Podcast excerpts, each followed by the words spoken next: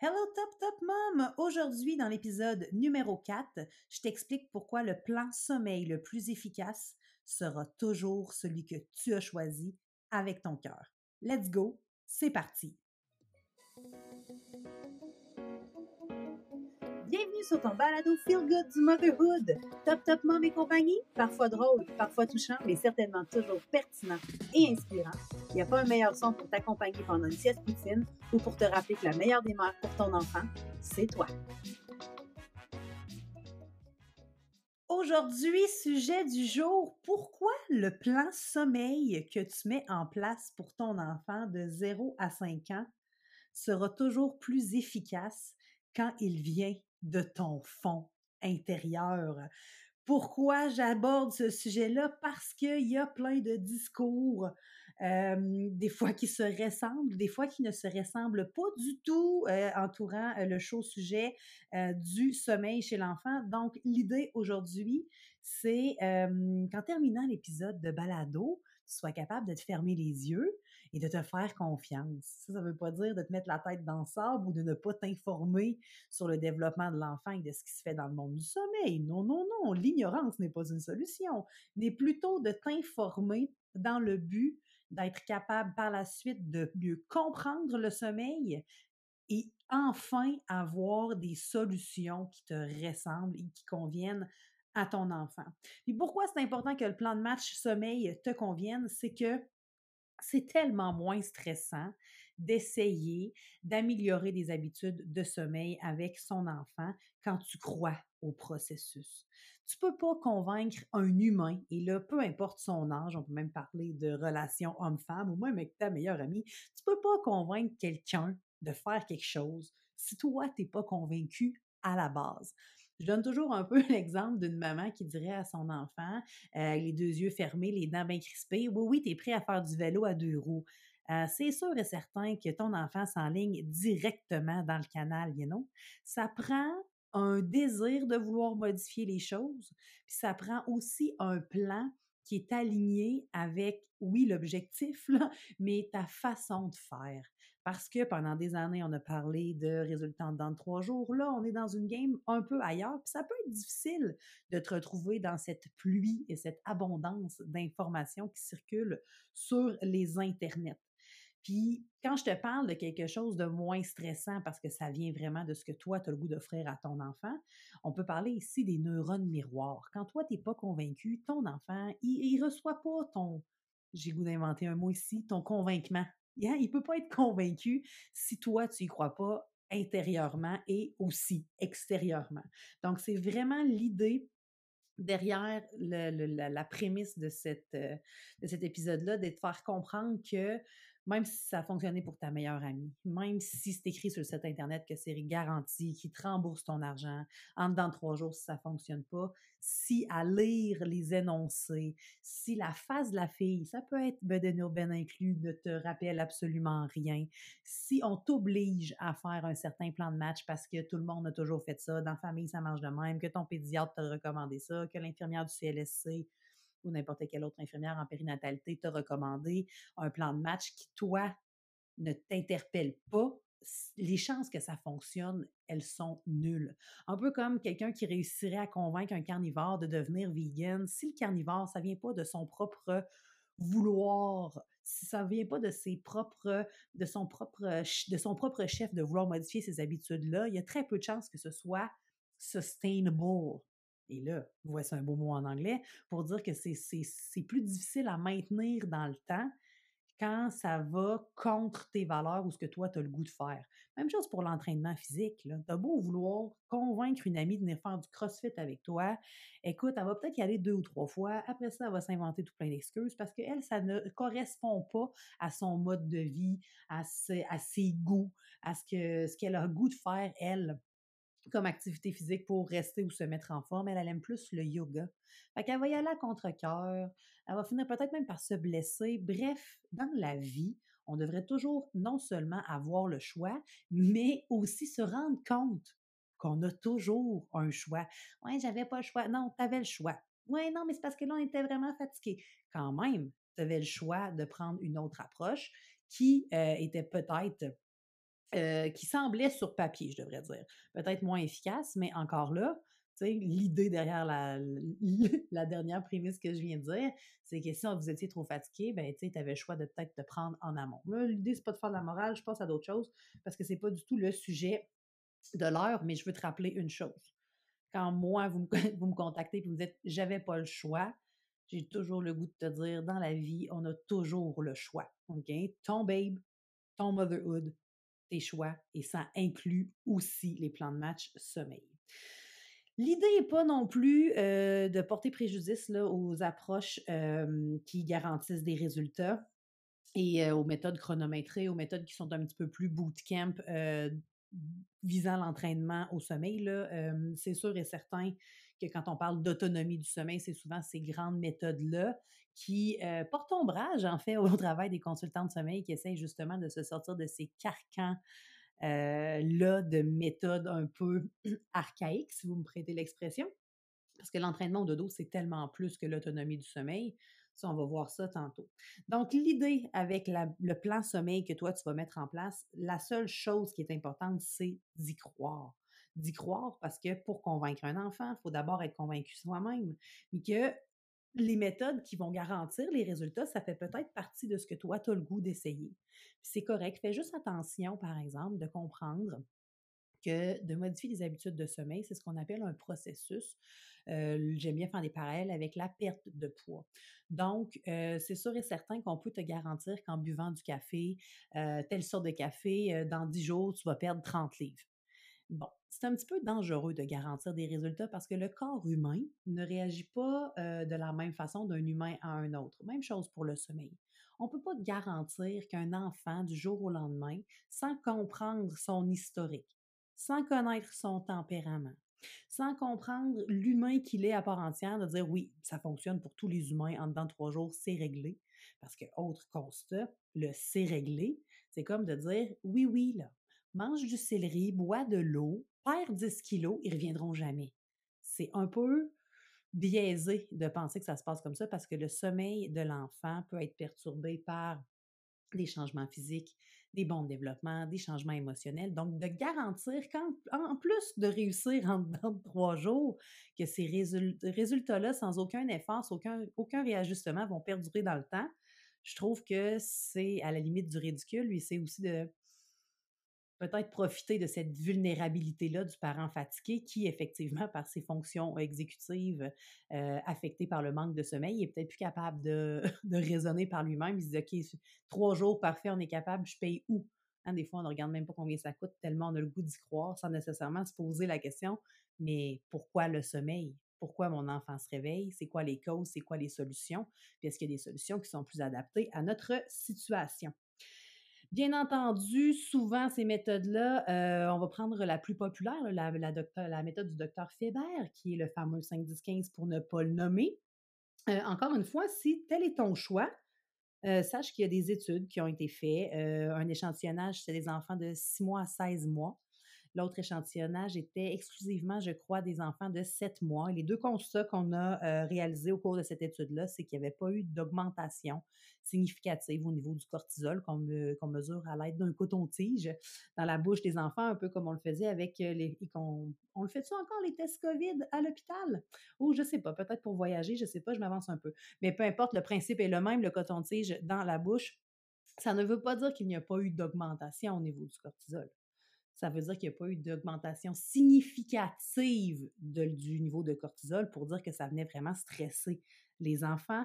Et encore une fois, les deux études n'ont démontré aucune euh, corrélation significative là, avec, euh, pour modifier le lien d'attachement. La corrélation n'avait pas rapport là. Mais ce que je voulais dire, c'est que le lien d'attachement n'avait pas nécessairement été impacté avec l'application du fameux 5-10-15.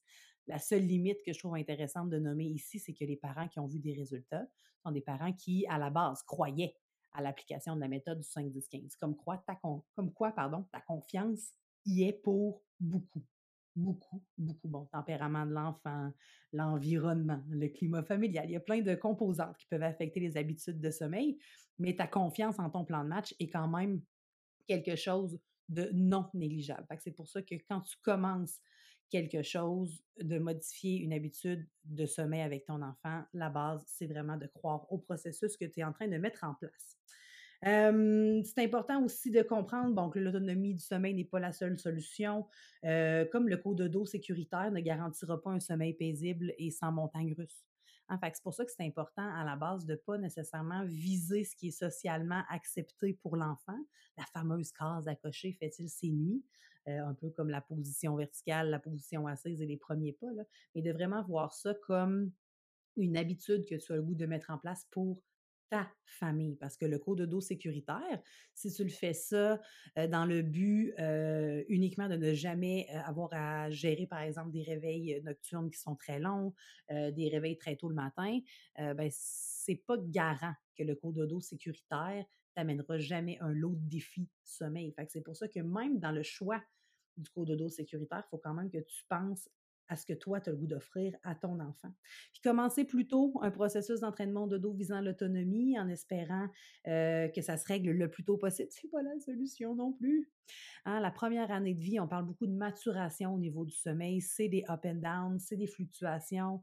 Que tu le veuilles ou non, c'est sûr et certain que la première année de vie, c'est possible qu'il y ait des moments que ça aille mieux que d'autres. Et la bonne nouvelle, c'est qu'on se souvient que, heureusement, rien n'est éternel. Donc, quand les nuits vont moins bien ou que les siestes sont plus courtes, il y a toujours des outils que tu peux euh, mettre en place pour essayer de favoriser le sommeil, de donner le plus possible à ton enfant des opportunités pour s'abandonner vers le sommeil. Et là, je t'entends déjà me contacter. J'ai entendu dans l'épisode 4 qu'il fallait pas commencer trop tôt, mais on commence quand ce processus d'entraînement de dos visant l'autonomie? Moi, je dis tout le temps que l'âge idéal, c'est plus vers 5-7 mois. Euh, parce que la régression du sommeil de quatre mois est passée, euh, ton enfant commence à être plus conscient de son environnement aussi.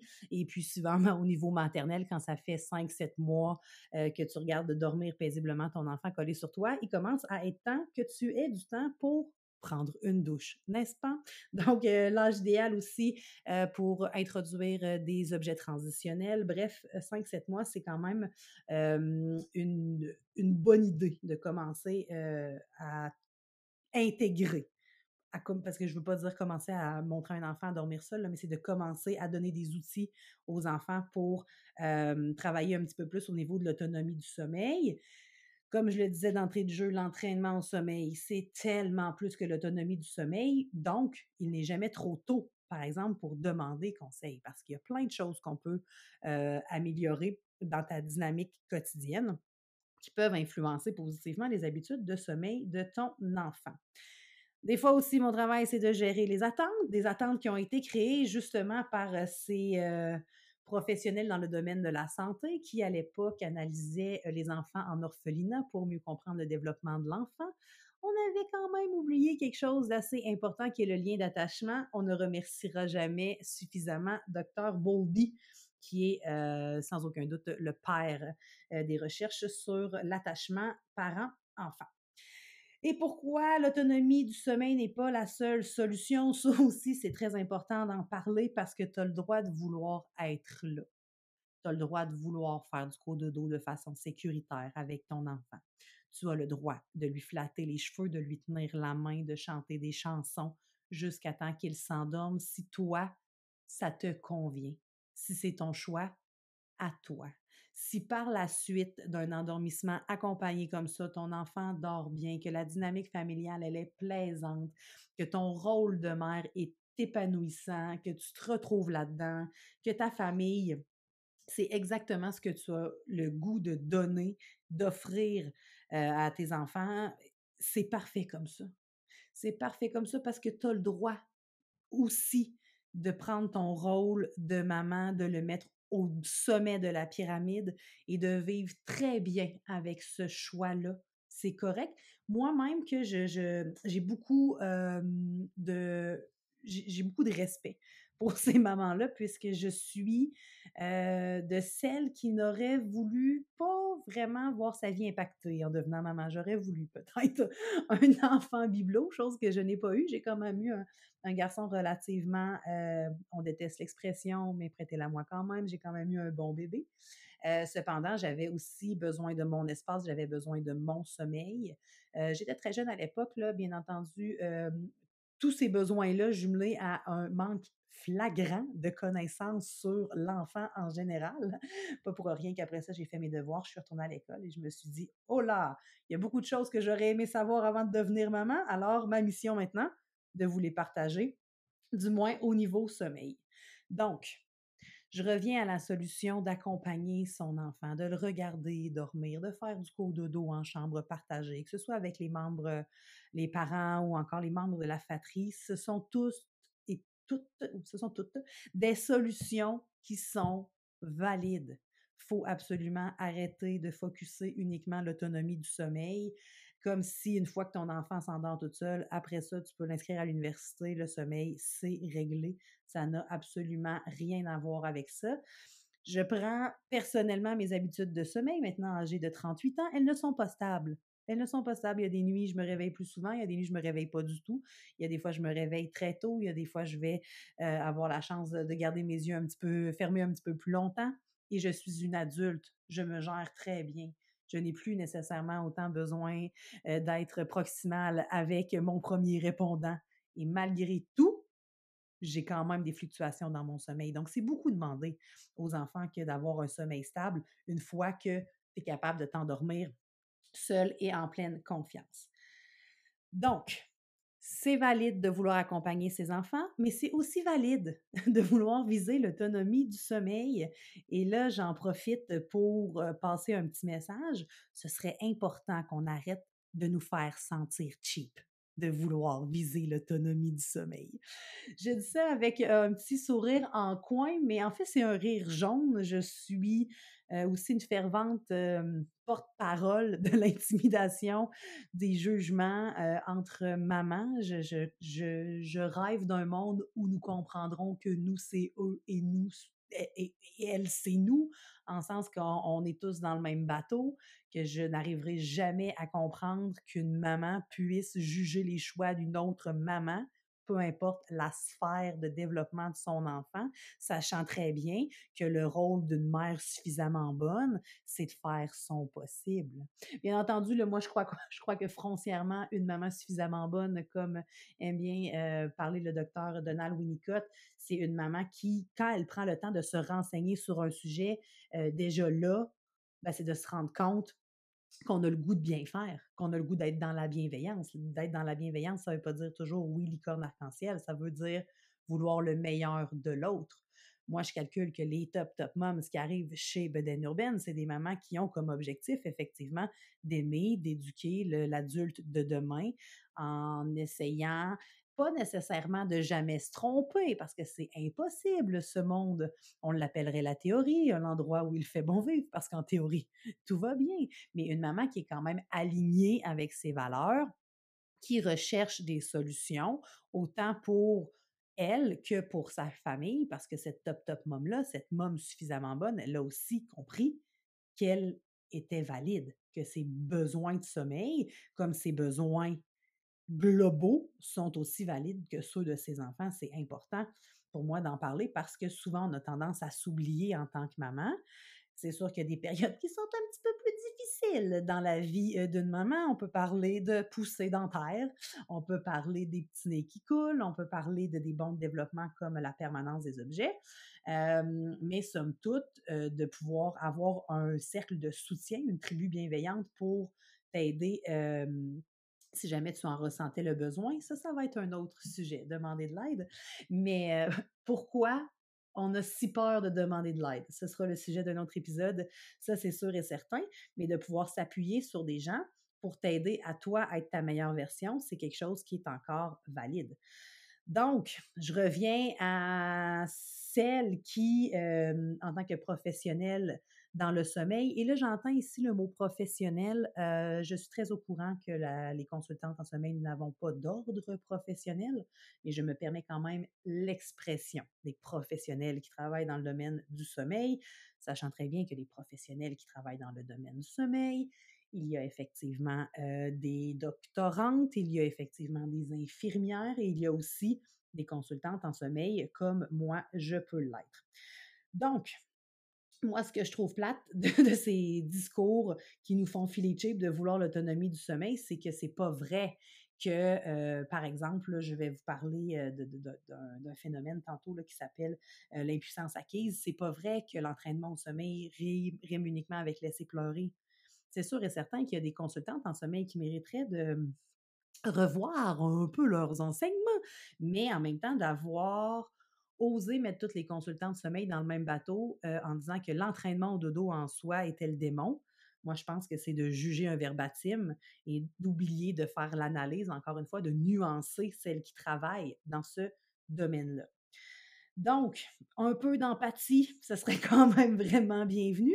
Puis, c'est important aussi de comprendre que transmettre des connaissances sans créer le buzz, c'est encore possible on n'est pas obligé jamais dans la vie pour promouvoir que ce soit notre incroyable personnalité, notre, notre propre personne, une entreprise, un concept, une idée. On n'est jamais obligé de discriminer ou de discréditer pardon, les idées des autres. On est capable de transmettre des connaissances sans nécessairement avoir une twist provocative. Moi, je rêve d'un monde où les trucs sur les réseaux sociaux qui deviendront viraux, ce ne sera pas nécessairement des trucs de propagande, ce sera des trucs qui sont tellement intelligents que tout le monde devrait connaître ces informations-là. Encore là, la discrimination entre les professionnels, euh, j'en vis, euh, j'en vis pas dans mon quotidien, là, parce que sinon, je serais, je serais obligée de faire beaucoup, beaucoup de mise en demeure. Mais tu sais, j'ai un, j'ai un sentiment avec la popularité et la notoriété de Beden Urbaine qui est sans cesse grandissante. Oui, je suis en train de me lancer des fleurs, merci. J'ai l'impression que je dois peser mes mots. Je pense que ça vient aussi que plutôt un grand porte-voix. Je pense que ça vaut la peine de réviser les discours et de s'assurer d'utiliser les bons mots. Mais des fois, euh, j'en parle souvent quand même avec Karine, que j'ai l'impression qu'il y a des vautours qui rôdent autour de l'univers Beden urbaine juste pour attendre un mauvais mot, une mauvaise virgule. C'est quand même capoté de, vivre cette discrimination-là dans un domaine de la relation d'aide où j'ose croire que nous avons tous le même objectif, et c'est d'aider les parents à trouver des solutions sommeil. je, me fais un rappel aussi là, à tous ces professionnels-là que l'entraînement au sommeil, ça rime pas avec laisser pleurer, que oui, il y a des consultantes en sommeil qui ont des méthodes chronométrées, qui vont demander aux parents d'enfermer leurs enfants dans les chambres, qui vont leur demander sur des très longues périodes de temps de laisser pleurer l'enfant dans le noir. Mais je vous en conjure de faire vos devoirs et de regarder que c'est pas toutes les consultantes en sommeil qui ont le même discours, heureusement pour nos enfants et leurs parents. Euh, mais c'est important de, dénoncer, entre guillemets, ce genre de, de guerre de, de rien. C'est des coups d'épée dans l'eau parce que, en fait, euh, oui, effectivement, elle, elle, elle alimente le fait qu'elles ont raison, mais au détriment des autres. Puis moi, ça, c'est quelque chose que je ne considère pas ni dans ma vie personnelle et encore moins au niveau professionnel parce que quelque chose de nuancé comme le sommeil mérite aussi de l'influence, de, de, l'information nuancée. Puis je comprends pas pourquoi ces personnes-là cherchent à vouloir choquer et à discréditer les autres. Elles ont des bagages scolaires beaucoup plus poussés que je n'aurai jamais. J'étudie présentement au certificat en psychologie. Et laissez-moi savoir que nous sommes très loin de peut-être même penser et explorer le fait de faire un doctorat parce que c'est vraiment beaucoup, beaucoup de travail. Donc, je leur lève mon chapeau à ces infirmières qui ont des baccalauréats. Je leur lève mon chapeau à celles qui euh, ont eu la chance de rester sur les bancs d'école euh, beaucoup plus longtemps que moi. Euh, mais j'aurais pensé qu'on aurait été capable en 2023, partant toujours de la même réalité que nous sommes des femmes, que nous sommes la majorité des mamans, est-ce qu'il n'y aurait pas eu un cercle d'entraide qui aurait pu se créer plutôt que de tirer, d'essayer de, tirer chacune son épingle du jeu? Moi, j'aime bien dire que Beden Urbaine respecte profondément tous les gens qui essayent d'aider les parents à trouver des solutions sommeil. Est-ce que je suis en accord avec toutes les philosophies? Non. Est-ce que j'aimerais qu'on se partage ensemble nos informations pour en arriver avec un métier avec des balises sécuritaires et des informations qui sont uniformes pour justement rendre service aux familles? Complètement. J'adorerais ce monde où les professionnels qui sont en charge de faire de la recherche, qui ont les budgets, qui ont les connaissances pour justement pousser plus loin les connaissances sur le sommeil de l'enfant, soient suffisamment généreux pour nous partager l'information plutôt que de nous avoir mis dans une petite case de consultante de sommeil qui laisse pleurer les enfants. Parce que c'est plus ça en 2023, le métier de consultante en sommeil. C'est tellement plus que des solutions sommeil.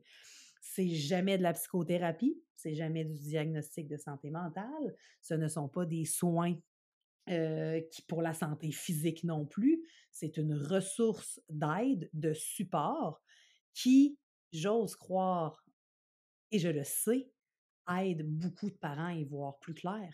Et je le sais parce que je reçois quand même hebdomadairement des commentaires de parents qui commencent souvent par Oh mon Dieu, t'étais où? T'as changé notre vie. On n'avait pas pensé à ça. Juste ton soutien, ça me fait du bien. Juste d'avoir quelqu'un à qui en parler, ça fait vraiment la différence. C'est ça, notre métier en tant que consultante en sommeil, mais on a besoin de gens qualifiés qui nous donnent du jus, qui nous donnent ces informations-là. Moi, je trouve ça déplorable qu'entre adultes, on ne soit pas capable d'en venir à un consensus que moi, je ne peux pas faire de recherche, puis toi, tu manques de temps pour aider les gens. Est-ce qu'on n'est pas capable de travailler ensemble plutôt que de, de continuer à bâtir ces gros silos-là entre justement le domaine plus de recherche et le domaine de relation d'aide? Oui, les approches sont toutes valides parce que si ça te parle, c'est ton choix. Hein, je l'ai dit d'entrée de jeu, ton babe, ton motherhood, ton choix. Moi, si euh, tu as le goût de travailler avec une personne qui va te dire que laisser euh, ton enfant s'époumoner au bord de la porte, de la barrer, d'attendre qu'il s'évanouisse et qu'au bout de trois nuits, ça devrait être réglé, c'est libre à toi.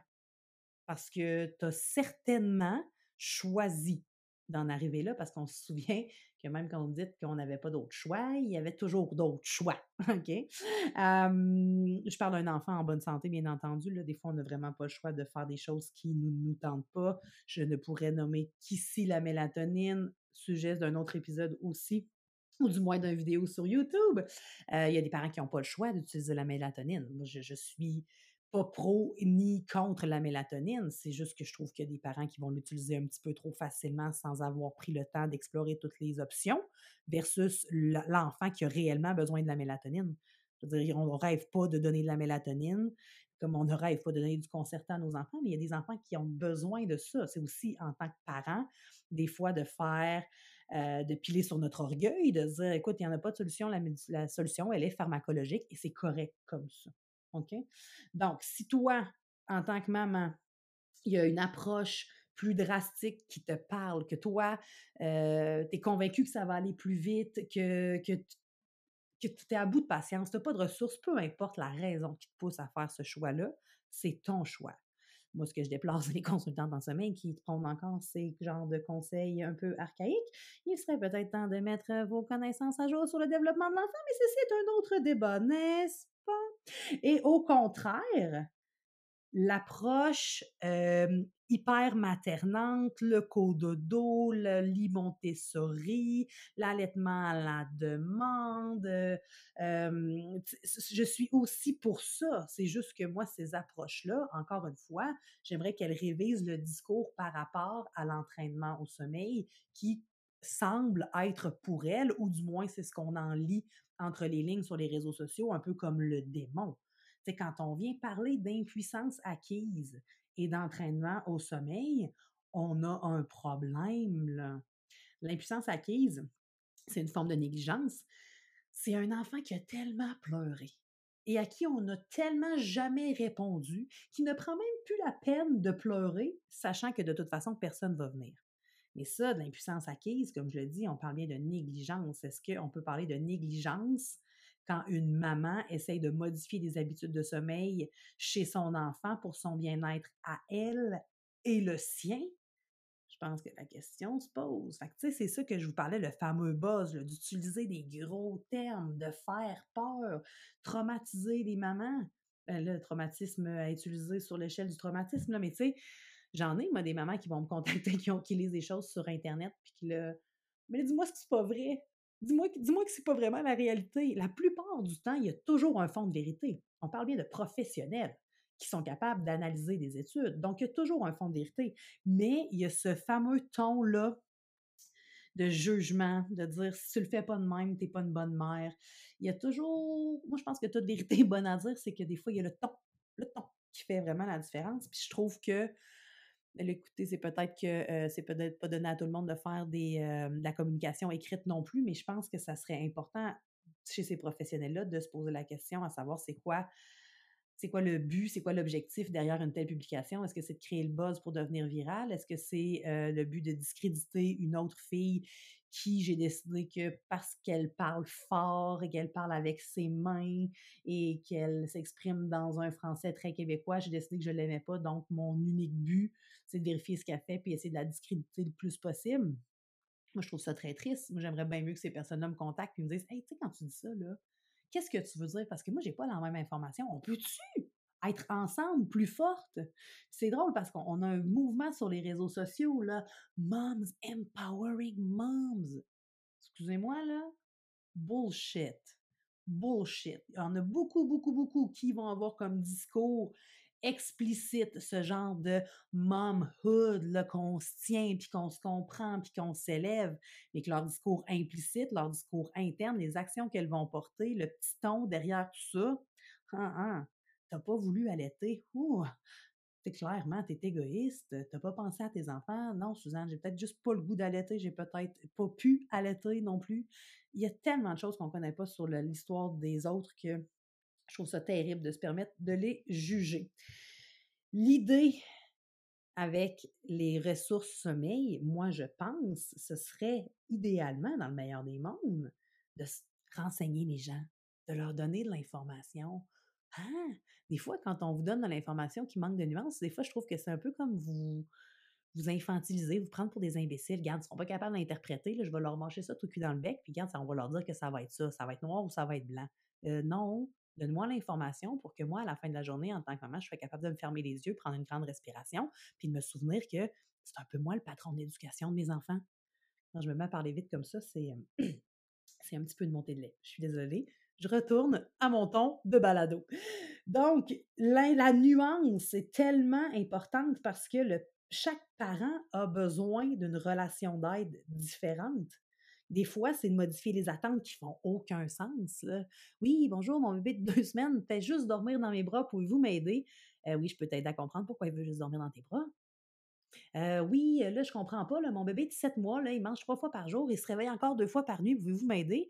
Oui, je peux t'aider à comprendre que c'est peut-être encore des besoins nutritionnels, puis que s'il a plus réellement faim, bien que la succion permet la sécrétion d'endorphines. Donc, c'est peut-être, oui, effectivement, du réconfort, mais tu as le choix de te prendre 15 minutes pour l'allaiter ou de te battre pendant une heure avec lui pour qu'il se rendorme de façon autonome alors qu'il s'endort au sein la nuit.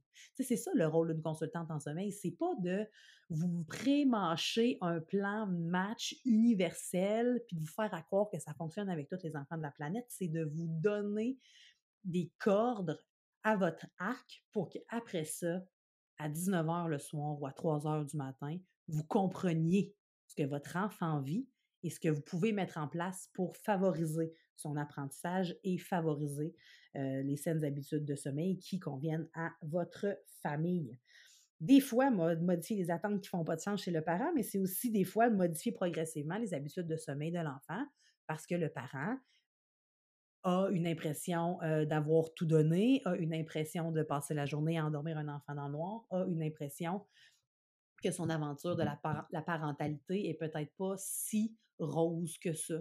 C'est aussi notre rôle de voir si le défi sommeil, c'est un défi sommeil chez l'enfant ou si le défi sommeil s'explique plus par un parent qui est épuisé. Le parent épuisé, ça, c'est pas notre ressort, du moins chez Beden Urbaine et la Témiran, qu'on se concentre vraiment sur le sommeil des enfants de 0 à 5 ans. Notre travail de consultant de sommeil peut être de référer à une autre ressource qui peut effectivement aider le parent en question qui souffre d'épuisement parental, mais c'est aussi ça, c'est aussi ça notre rôle de consultante en sommeil, de dire J'apprécie vraiment de ta, confiance. Merci de faire confiance au service Beden Urbaine.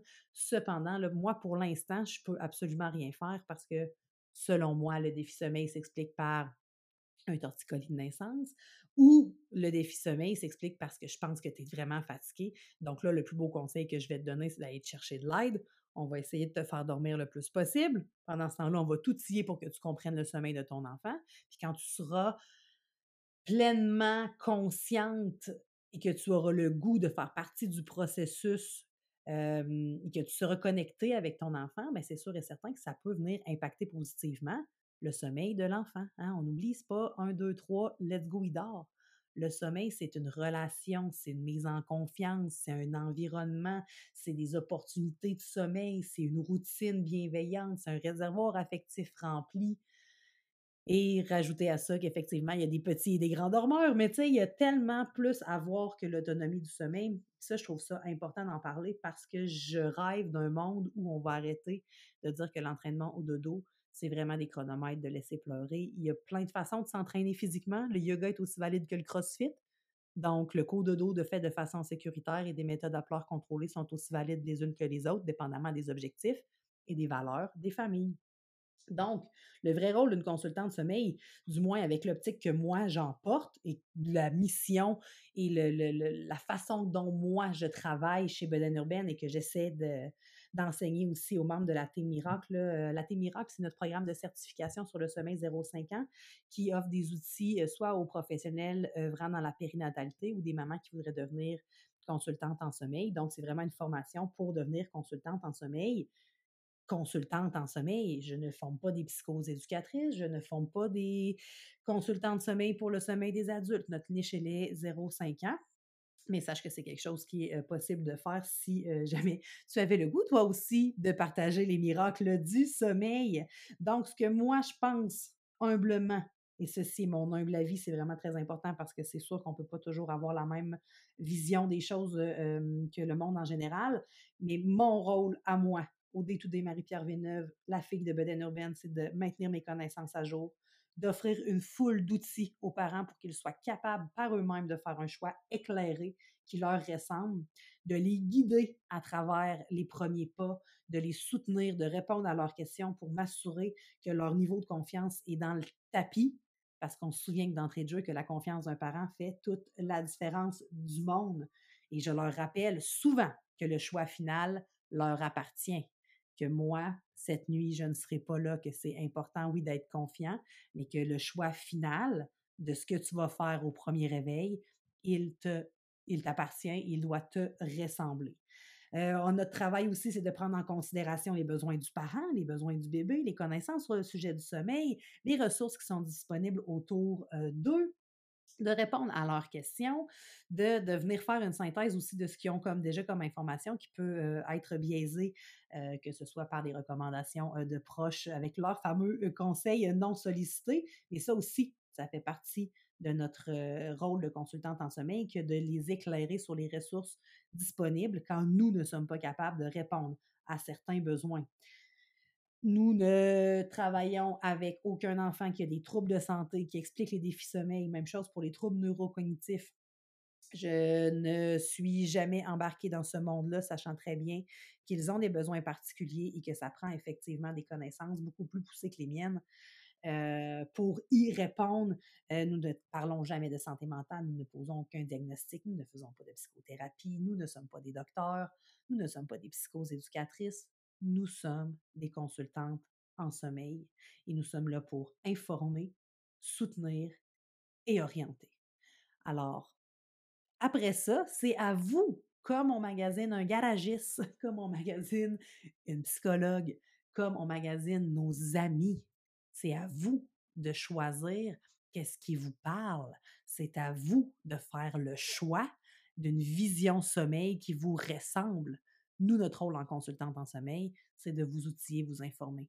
C'est tout. Ce n'est pas de créer de la propagande. Ce n'est pas non plus de tirer la couverte de notre côté en essayant de discréditer ou même d'intimider de façon virtuelle d'autres professionnels dans le domaine. Ça n'a jamais été notre mission et ça ne le sera jamais.